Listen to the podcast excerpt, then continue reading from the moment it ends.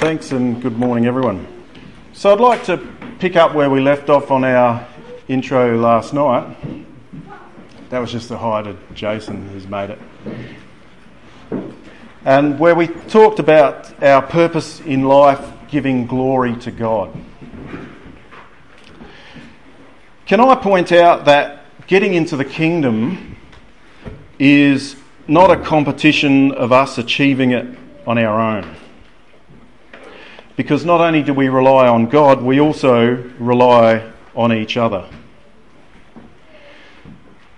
Because we all form part of the body of Christ. And so there's plenty of parables about those that minister to the body, you know, a cup of cold water to those in need. But no one is commended anywhere for getting into a one man survival capsule and making their own way to the kingdom of God because they've kept everything and everyone at bay. So, a simple definition that I've heard about doing everything to God's glory is to make God bigger. Think about that. Spread God's influence further in our lives. Now, I'm going to suggest that once we know about God and His goodness, our purpose is to actually influence others for good. So we know this quote in Micah 6 where it clearly states that our role is to act in a godly way to influence others for good. Micah 6, verse 8.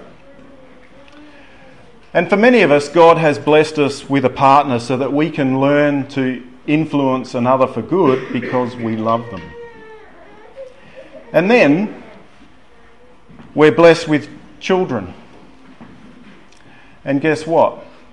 We have a role and a responsibility to influence them for good.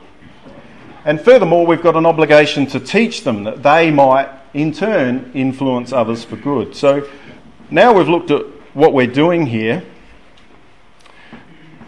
you know, when we zero back down to our lives, as far as society is concerned, the popular conception it's all about you. Life is about fulfilling your own desires. And then when you eventually have children, should you decide to, society's expectation is suddenly it's all about them. Well, godly parenting is completely different. It's always all about God. You know, the purpose that we're wanting to show in parenting is not ours, but God's. You know, God's purpose is so integrated in who He is that He calls Himself by the name, to paraphrase Exodus 3, I will be a people who wish to be like me. And so, as kingdom families, showing God's glory to others should be the centre of everything we do as individuals, as couples, or as families. And so, what I want to do this morning is take a snapshot of just showing some of the principles that God centred families are built on. And it starts right back at the beginning with the fact that everything was created very good, but it wasn't good for man to be alone. So, why is that not good? We'll go back to what we said about God's glory. There's no incentive for a lone man to improve and develop his character. There's no influence for him on him for good on his own, let alone learning to influence someone else for good. So God designed us with a strong attraction for the opposite sex. So young men and young women get distracted from their own interests on the strength of their attraction for someone else. And marriage is how we learn to put that someone else first. But it's one thing to do things for someone we love and want to spend time with, but still, often in our relationships, we find that we find ways that we can carve out our own little domains uh, of time and areas for pleasing ourselves. And also, often our partner who loves us forgives us for our faults. and excuses us. So we sort of get to a point of progress in influencing others for good and developing our own character, and then it's kind of like we plateau in our character development. And so God provides us with children. And it seems like they're magnifiers of all our worst traits. You know, actually, often we share the same dispositions, but suddenly we don't like it so much when we see it in others. And that time we might have carved out for ourselves in our relationship as, with our spouse, it's gone. We've got no downtime. We've got constant interruptions with little ones relying on us for everything. And so, once more, we learn to do something for someone else, this time 24 7. So, our families are designed by God for our continual growth and personal development, where we learn to develop our own characters for the sake of someone else. First, for our spouse in a loving way, and then we influence our children for good. And of course, this should set, extend out to the ecclesia and wider community. So, for example, Galatians 6, verse 10, we need to do good to all men and especially those of the household of faith. So, it means, if you think about it, to do all to the glory of God means, and spreading God further in our life and influencing others for good, means putting ourselves out continually in all these areas, doesn't it? Now, I want to get to the core of what this character development and influencing others revolves around. But before I do that, I just want to focus on what a family is. And a family is when the two of you, husband and wife, get married before God and you form a family. That's the start, and it's important to recognise that the two of you alone made a family. It may not feel like that. You may have felt you were a couple, but there were more than two of you in the relationship.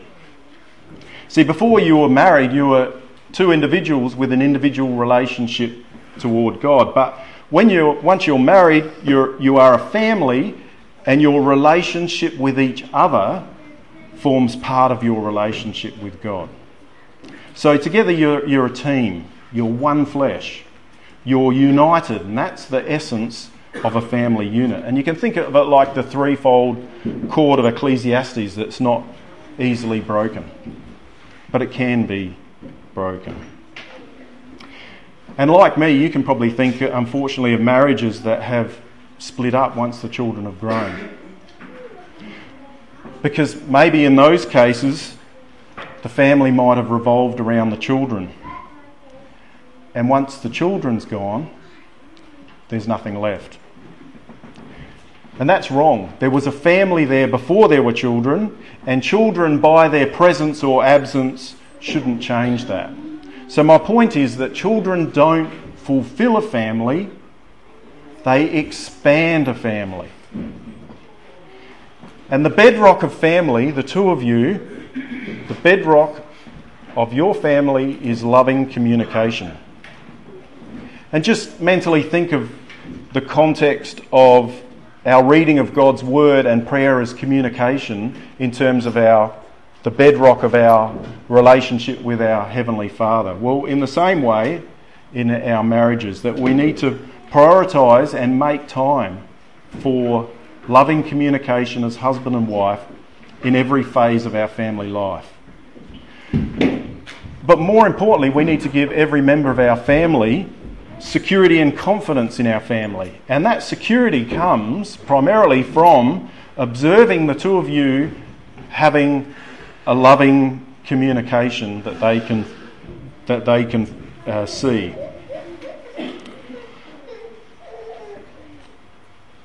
So think of it like the kingdom. You know, you're familiar with the type of Christ and the bride. We read it there in verse 31 and 32 of Ephesians 5 this morning how with sacrificial love Christ gave himself for his bride and communicated through the word. Well, in the kingdom, are Christ and his ecclesial bride going to abandon each other and focus solely on all the nations of the world? No. I mean, that relationship that between Christ and his perfected bride will continue as an example and actually reach its pinnacle. He hasn't met his entire bride yet. We're still in progress. And that relationship, that foundational relationship, will influence and spread further through all the nations of the world. And so too, our love as husband and wife should influence our children, and the principles by which we communicate in love should influence our children. So that our children just make that primary family relationship bigger. They don't fulfill the family, remember? So the communication and love and um, respect that was already there in your family, when they come along, the children just spread that loving communication further. And so our aim as kingdom families right now is to influence everyone for good in that family. And also positively influence for good everyone outside the family that your family comes in contact with. So that one day when Christ returns, it won't be just our little kingdom families here or there or gathered t- together here now, but the influence from Christ and the saints will fulfill what we're starting to do in a little way right now and spread through the entire earth, filling it with God's purpose. So that's what God's name's about. That's what his purpose is. That's what God's promise is. And we actually have a, a God given opportunity to live out his name in our families right now. So that's a really high calling. And thinking of really high callings, and kingdom families, think of Mary, who was called to parent the Son of God. How, how would any of us cope with being asked to be mothers or guardians to the Son of God? And just think in your head what changes would we make in our homes if we were asked to bring up the Son of God in our house? It's challenging, isn't it? Well, actually, according to Scripture, we are. All our children are God's. Psalm 127. Children are God's, our children are God's heritage. So, how does that change our perspective of what's currently happening in our house? It's a real challenge, isn't it? So, we're not left floundering without any idea when it comes to our calling of being a family of godly influence. So, just like in our marriages, we've got the example of Christ and his bride to follow, as parents, we have an even loftier example that of our Heavenly Father. We're told that in numerous places in Scripture, so here's a verse in Psalms and Ephesians that we read this morning. And it wasn't till I had my own children that I realised how profound this is. Because you know how, like, your children draw something really awkwardly and we proudly display it on the fridge, even though we, you know, you really can't tell who's the people and who's the dog in the picture that they tell you it's about. Well, that's like our best efforts compared to God's. You know, we might spend a really long time figuring out something from the scriptures, and God is just as pleased and encouraging with our effort as we are with our children's scrawly attempt at creativity. And you know those really bad nappies that sometimes you have to clean up? Well, sometimes we make a big stinky mess of our life. And God, as our Father, will clean everything up for us in our helplessness to do anything for ourselves. So, God's our example to us as parents. But we're also an example of God's character and His authority to our children. So, as parents, we have a prime responsibility to make God a reality to our children. Because, like I said, children make our relationship with God real to us, and so it's our responsibility to make God real to them. And if they're His children, they need to know Him. And it's not that difficult because the way that God's designed families has already lent itself to doing this. You know, if our families are built on godly principles, it'll be God as the head, and in Christ the husband will lead in love, And in Christ, the wife will respect her husband. And your child will grow up seeing submission to each other and to God. And so, as your child learns to submit to you, your child will see you as God's authority. And so, you actually make God real to your children when you act and fulfill your God given authority. So, your relationship with your young child makes the relationship that you have with God real to them. You're like God to them. You know, think of this calling as being the symbol and representative of God's authority to his children. And so that way, you know, the way we conduct ourselves will largely influence how our children perceive God. If we're fair, God will be seen as fair. If we punish for wrongdoing, God must punish for wrongdoing. If we care for them, God must care for them. And if we respect and honour God's word, so must our children. And if we mean what we say, then God must mean what He says. So you're responsible to make the laws about what goes on in your house. But you, you know, you don't just make arbitrary laws and rules. They're not rules that you're teaching. You want to make sure that your children understand that they're God's rules, that you obey to, all together as a family. So not only does it please you when those rules are obeyed, but God's pleased as well. So you're the visible source and representation of God to your child. You make God real to them. So we've got an opportunity to shape our children's opinions about authority and government, about marriage relationships, about God. So, how do we fulfill our first responsibility in showing a child what God is? Well, we do that by showing love. Because God is love. And it's often been said that the greatest gift a father can give a child is to love their mother. And how do we do that? Comes back to where we first started, which is communication. So, one of the things uh, I mentioned we did some parenting courses, one of the things we learned to do was have couch time. And so, some of you might be familiar with this idea. It's a matter of making time in your schedule. So for young children, it might be as soon as dad comes home, you know, sit on the couch together as husband and wife, alone for 10 minutes before tea. Or, you know, our children are a bit older, so we'll often sit at the table and chat while they clear away um, and clean up after tea. Or, you know, you're driving in the car, you can tell the children to be quiet in the back for a bit because mum and dad are going to have a conversation here in the front seat. And you might think this is a bit unnecessary. We chat when the kids are in bed or on our date night. But think about it. How will they ever learn to communicate lovingly if they don't hear you do so? Just think of all the communication that they're exposed to and absorb coming from around them in the schoolyard or in on TV or in the books they read.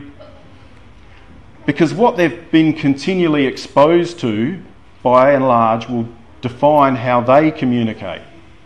And so, if we don't bring to focus what loving communication looks like, they'll be influenced elsewhere. So, we need to, again, prioritise our relationship, have couch time together in front of the kids, and make our communication stand out over all the noise and provide a loving example of how to talk together, how to resolve differences. I mean, if you talk for long enough, you're going to come up with a difference, and the children will hear how you go about in, in resolving that in a godly way and loving way. So while they're young, they're like moldable clay, extremely influential. So use that influence for good and don't allow outside influences to define them in, instead.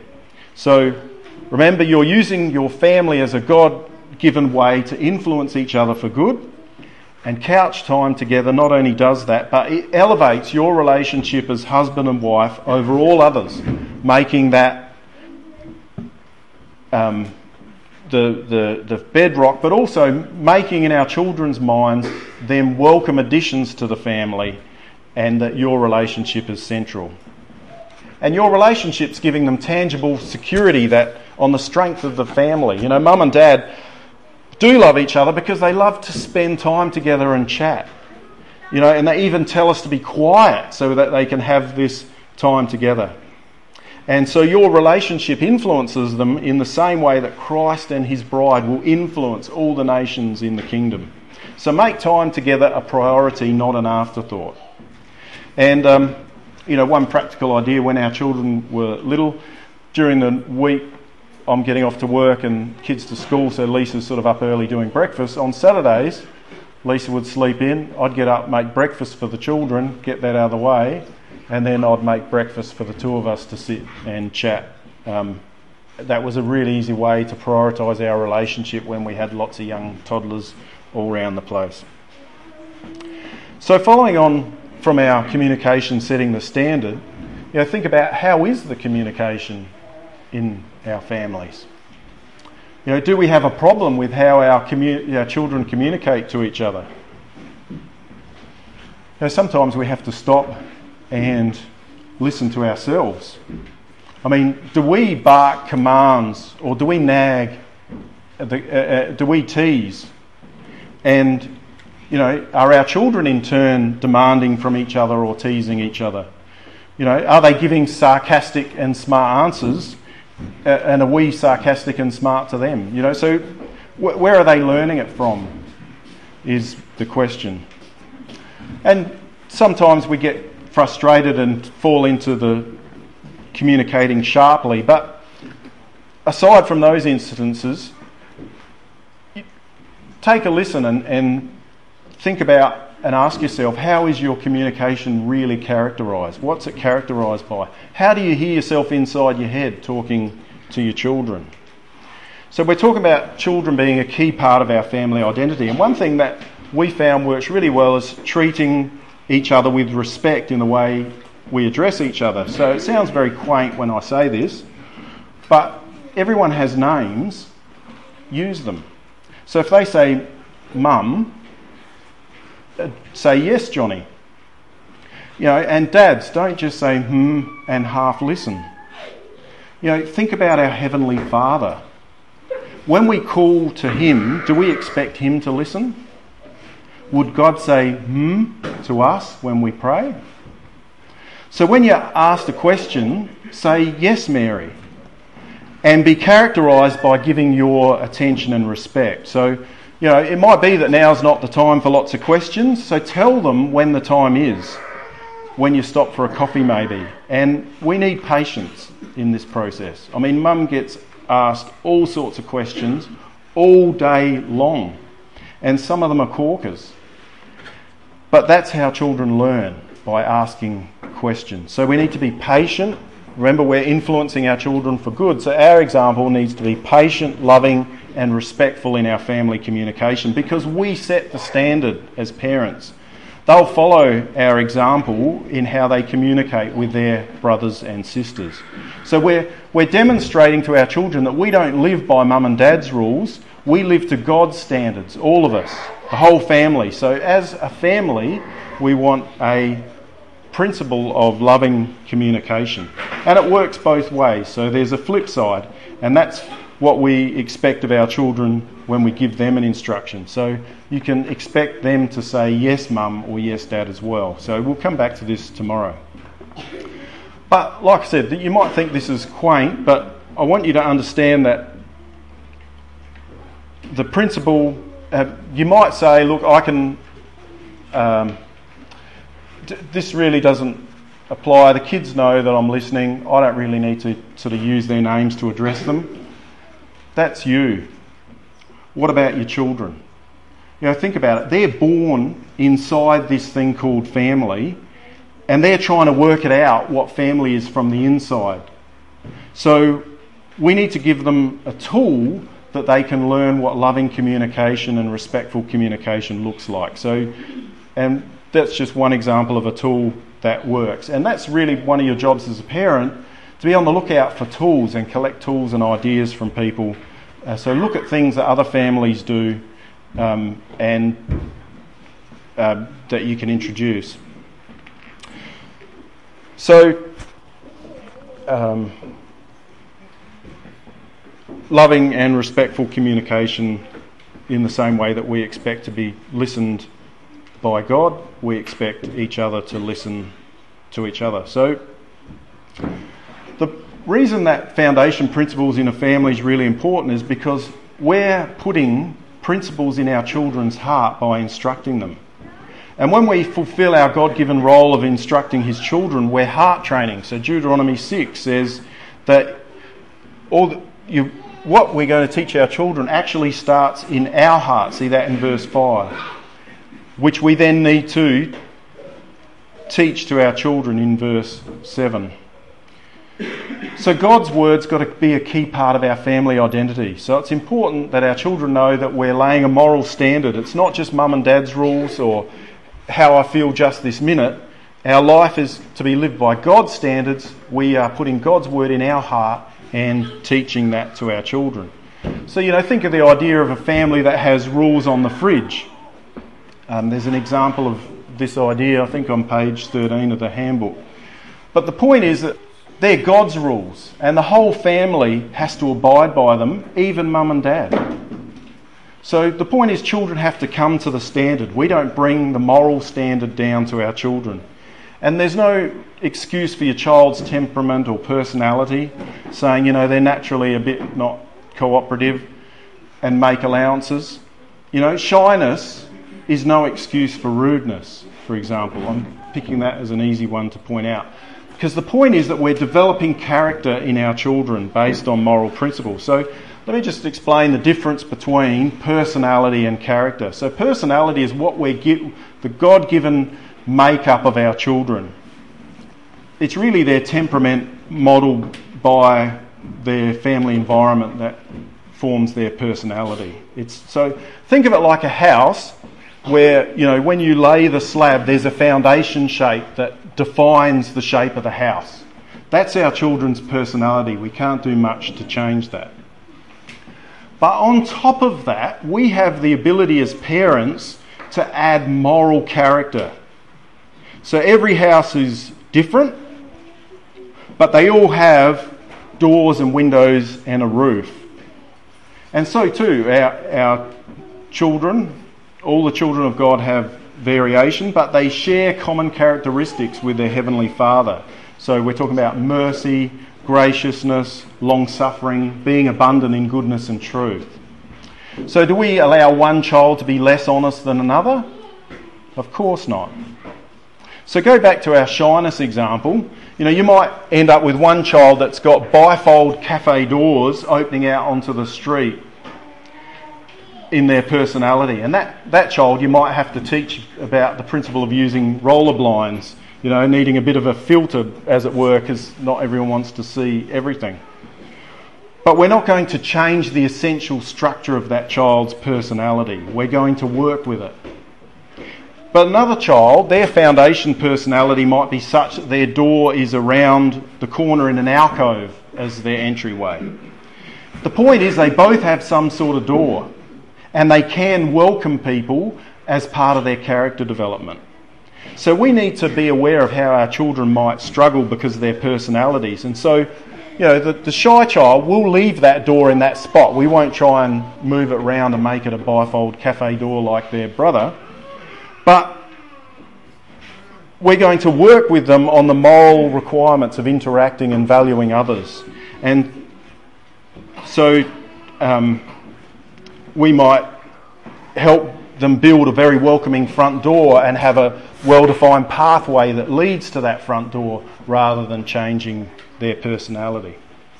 But we both work with all our children on the same moral requirements of interacting and valuing others. So don't confuse personality and character and make excuses as to why your child doesn't have to come to the moral standard. We bring our children to the standard, we don't bend the rules around our children. So, just recapping on the difference character is the moral quality of your personality. And so here's where you're doing a lasting work with your children. You think about this. You're developing their characters to be godly so that they'll have a place in God's kingdom. So that when God's Son comes, He'll recognize them and take them to Him because of their characters. And if you think about it, it's actually our character that will be given immortality in the kingdom, and that defines us. So, you know, nothing else we do in this life will have any relevance in the kingdom, and some of our personality flaws we hope will be fixed in the kingdom. So, it's our character that we're looking that's going to be a lasting work, and the work we do on our children's character has the potential to last forever. And in this regard, I want to reinforce something different to the message given out in the world. And I'm going to um, direct this to mothers. Being a mother to young children is one of the most valued things in the Bible. It's a very rewarding work. In fact, it's so rewarding that it's called a work of salvation. And it's, like I said, it's a lasting work that has the potential to last forever. So, you know, those work, works in Paul's letter to the Corinthians of wood, hay, and stubble that get burnt up. The idea being that the work's not actually of any lasting value, but the attitudes that are cultivated by doing the work is what saves us. Well, that's mostly what your husband does as an occupation. Whatever he does for nine to five or longer, there won't be much call for that skill in the kingdom because everyone will have their own vine and fig tree, not working for a multinational corporation. And what's more, if you're anything like me, m- most of your husband's life work will vanish in the magnetic particles in some hard drive somewhere at the time of the end. But in direct contrast to that, the results of your work with your children's character has the potential to last forever.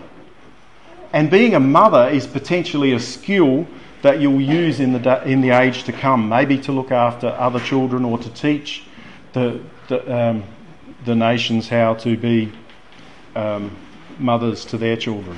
Because lots of people have lost sight of how to parent and will need instruction as to what to do. So, motherhood is extremely important. And people who have no idea how to parent prove the old adage true that having a child no more makes you a parent than having a piano makes you a musician.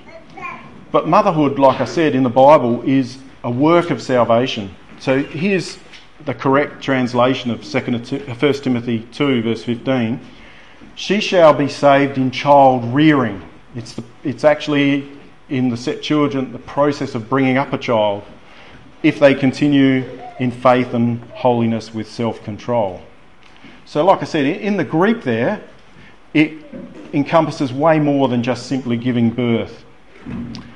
It's bringing up children is, a, is the way that a mother will be saved.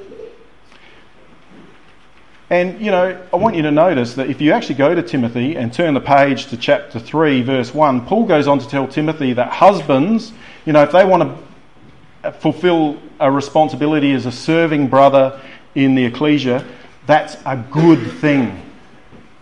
But he doesn't call it a work of salvation. He doesn't say they'll be saved by doing it. So, this is one of the few things I have ever found in the Bible where it says that you'll be saved if you do this. In fact, just to finish on husband's work, James says that the leaders of the ecclesia will have a higher condemnation. So let's, what I'm saying is we need to reassess our priorities in accordance with the Bible. You know, there are things that we can do that are good things to do that are helpful and glorifying to God. Don't get me wrong, the Bible encourages that. But God's word said a mother's work is a word of salvation. And I think that it's not just a mother working out her own salvation, but as I've alluded to, she's doing a work of salvation in her child if she can influence them in godly thinking. Notice Paul says that they will be saved, like collectively, the mother and the children, if they continue in what she's taught. And by the way, thinking, thinking of a mother's role, think about all those things that Christ talks of in Matthew 25 when he says, Enter thou into the joy of my Lord for doing these things giving water, visiting the sick, clothing those that need it. Aren't mothers always doing all of those things? how many cups of water does a mother get in her lifetime? So the things that a mother naturally does for her children then naturally flows in her outworking to others. And so we need to involve our children in the outward practical thinking of others. And it's these kinds of things that are commended by our Lord. So it's not about our role. So having a child doesn't automatically give us salvation. It's the attitude with which we fulfill the role. And so a dedicated mother can be one of the most glorifying roles to God. And so never feel second rate as a mum. And I think trust is one of the key characteristics of God that should be clearly seen by our children in us. So we're, we're all, we as parents have God as our Father and we're seeking to emulate His characteristics to our children. So look at these few verses here in Psalms and Isaiah about trusting in our Heavenly Father. And as you read those, think, isn't that really how we would like to be viewed by our children? You know, don't we want our children to trust us and do good and to know that we'll act in their best interest? And we want our children to see us as dependable and a reliable rock of support that they, as they grow into adulthood. So we need to respond and build on the trust that our children have in us. And so being seen as trustworthy by our children is directly related to our empathy and understanding. So you might have heard of the example of the red truck where young Billy's upset because he can't find his red truck. And at that point in time, it's the most important thing to him right now. And so I'm not saying drop everything, but if you understand what's important to our, your child and react appropriately, you know, perhaps saying, look, if you wait till for me to finish these chores, we can go look for it together. You'll set up in the long term as being trustworthy in the eyes of your child. And the primary responsibility that we're called to God to teach His children is obedience. And the principle of calling children to obedience is a few places in Scripture. So we read that one in Ephesians 6 that children should obey their parents in the Lord. But in following God as a parent, we have God's example where he taught obedience to his only begotten Son. And talking of Christ, we're told in Hebrews 5, verse 8, although he was a son, he learned obedience through the things he suffered. Now, we're here this morning to think about Christ focus for a moment on the fact that Christ learned obedience. Think of the implications of that. Christ never sinned, he never was disobedient, yet he still had to learn obedience through his sufferings. And he found it such a struggle that at one point his sweat was like great drops of blood. And as parents of young children, this is where we really need to take ownership of parenting like God to our young children, where we make the rules, we expect them to be obeyed. And obedience is not a natural part of our makeup, it's not a natural part of your child's makeup. Obedience is a challenge for all of us. It, it was not a natural part of Christ's makeup, he had to learn it. And it's a challenge for all our children, but we can help them with obedience, and we'll talk more about that tomorrow. My point is that I want to make now is that ignoring disobedience or working around disobedience is avoiding it and not helping them learn obedience like our Lord Jesus Christ learned it from his Father. And thinking about teaching obedience, this is where I feel I should appeal to the dads because often in the Victorian sense, dads are seen as the disciplinarians. You know, you you're the breadwinner and the problem sorter, and other than that, you get to please yourself because you're the dad. Wrong. You're the spiritual leader.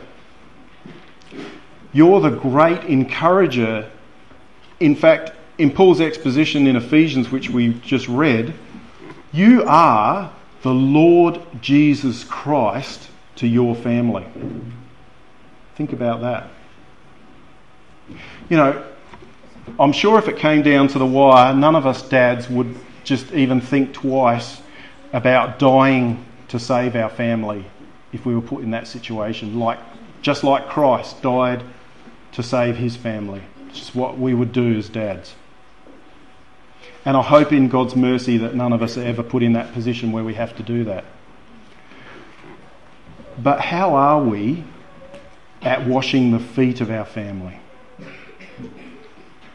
At nurturing and encouraging our family? Do we ever, like our Lord Jesus Christ, pray all night for our family? Do we calm the storms of emotional turmoil for our family, like the Lord Jesus Christ did? Or do we make stormy waves? Do we spiritually feed our family? Do we teach our family? Do we point out lessons from nature to our family, like the sower? As the Lord Jesus Christ, we need to be the forgiving spirit in our family. We need to be the source of light and love in our families. Are we the source of light and love in our families' husbands? Or is that our wife? You know, Ephesians tells us we need to be the source of it so that our wives can reflect it. Just as the ecclesia is not the source of the love of God, but it expresses the love of God as shown in his Son's forgiveness and light. And so the ecclesia expresses this and shines that light in this dark world because the ecclesia is full of the light of the gospel of the Son of God. So, in the same way as husband and wives, it's our love and care as fathers and husbands that has to come first so that our wives' caring nature can glow in that love that we share, and that our children and family are the first benefactors, and then those around us are influenced too. So, husbands, take the lead in love, in following our Lord's example. And we mentioned loving their mother as one way to let our children know that you love them. The other way to let our children know is to tell them. You know, it sounds too simple to be true, doesn't it? But sometimes as blokes, we don't like stating the plainly obvious, and so we don't actually say it. We just assume that it's commonly known and well understood amongst the family. Well, the way it becomes commonly known and well understood is if we tell them out loud. So when you're going places together, Tell them that you love the family that God has blessed you with. Say it out loud. Tell them that you're enjoying whatever activity it is that you're currently doing with them. You know, you can make it fun. You can write notes and hide it in their children's lunchbox. I hope you're having a good day. Love, Dad. You know, I know of one dad who used to scribble with a stylus all over the skin of a banana that they took to school so that by recess time the message suddenly appeared all black on the banana and was readable. You know, my kids used to make their own lunch, so it was tricky to slip them a note, but, you know, things like the kids would give me a USB with their school project that needed printing, um, and they'd always get their USB back with an I love you.txt file on it with some short message. And you know, I know these sound kind of silly when I say it out loud, but it reinforces your love in the mind of your child. You know, at your age, you've got lots of experience to know what love looks like when it's shown to you. Your children don't have that experience. So you need to tell them out loud so that they learn implicitly what love is and what it looks like. So, you know, you just think how much you would love to get a note from your dad we're sitting with a note from our Heavenly Father on our laps. And so it's things like this that, and, and your children's response to it that makes being a dad meaningful as well as fun. And we all understand that God's a priority, So once God's first, then husbands. We've already said our wives come next. The practical challenge is to remember our priorities when it's a busy Saturday and we've got lots of things to do and the kids are in the way. So instead of thinking, I've got to get this done, we need to remind ourselves that our first job is to love our wives, and our second priority is to parent the children that God has blessed us with. So often we fall into the trap of being task focused, that we put the job we think we need to do ahead of everything else, and we growl at the kids and wish them out of the way. Well, we need to pray for patience and we need to reassess our priorities in the correct order each day. And wives, your husband comes next, just like you vowed at your wedding. Your children don't mean everything to you. Your husband means everything to you. And then together with your husband, your children mean everything to both of you. And it may like, sound like semantics, but the difference in our attitudes is really important because you can't build your life around your children because one day, if God wills and Christ delays, your children will grow up and have their own lives and family. And if your relationship as husband and wife is just based around the leftovers after you've given everything to the children, well, once the children have gone, you're just left with the leftovers. So, your goal as parents is to build a team together. Dads, you're the team leader. You're not just the finance and business manager, but uh, and the team scientist, of course, but you're actually the team leader. And you need to take an active role and provide clear direction and encouragement. And then mums and dads together are the team coaches, the trainers, the managers. You know, you sort out all the administrative difficulties for the team that you support, motivate, and encourage. So, every day in our studies, we're going to finish with a challenge. And this is today's.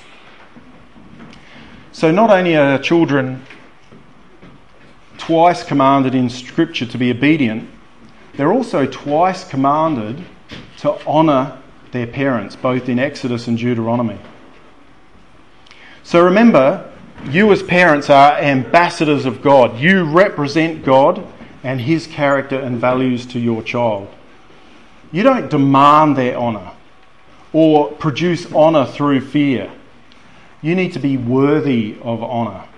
So if your children are going to honour, you, you need to, in demonstrating your God given authority in a way that demonstrates who God is and who His character is. Because that's how your children will honour you. by you showing yourself worthy of that honour. By you showing the character of God. Because our children will always follow our example over our advice. So, behaving in a godly way is the most influential thing we can do to build godly children and families. And we come to examine ourselves in the light of the godly behaviour of the Lord Jesus Christ as our example.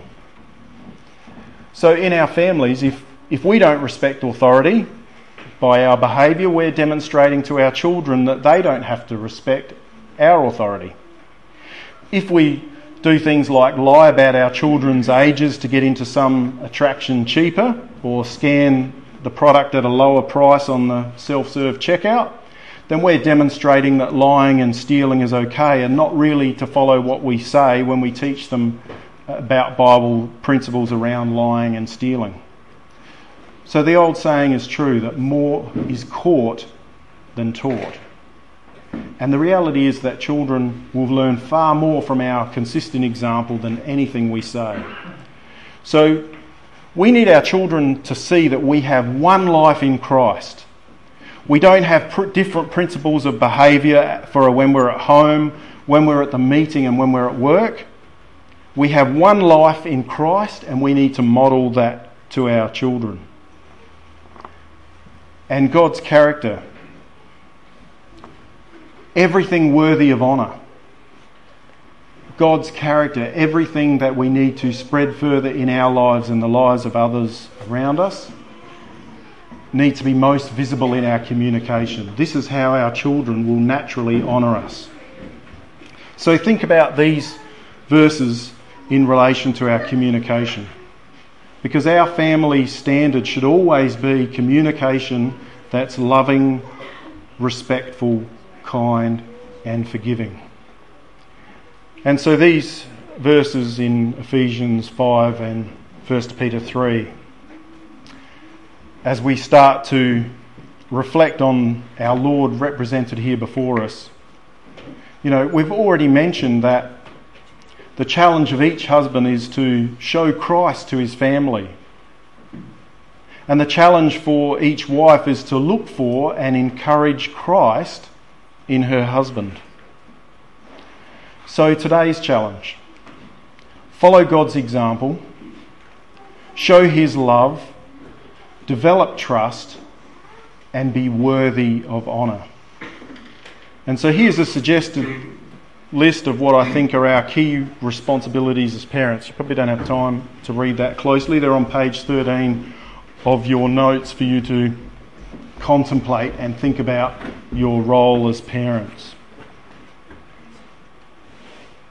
And so now, as we come to examine ourselves, we have renewed insight and appreciation for God as our Father. How obedient and responsive are we as His children?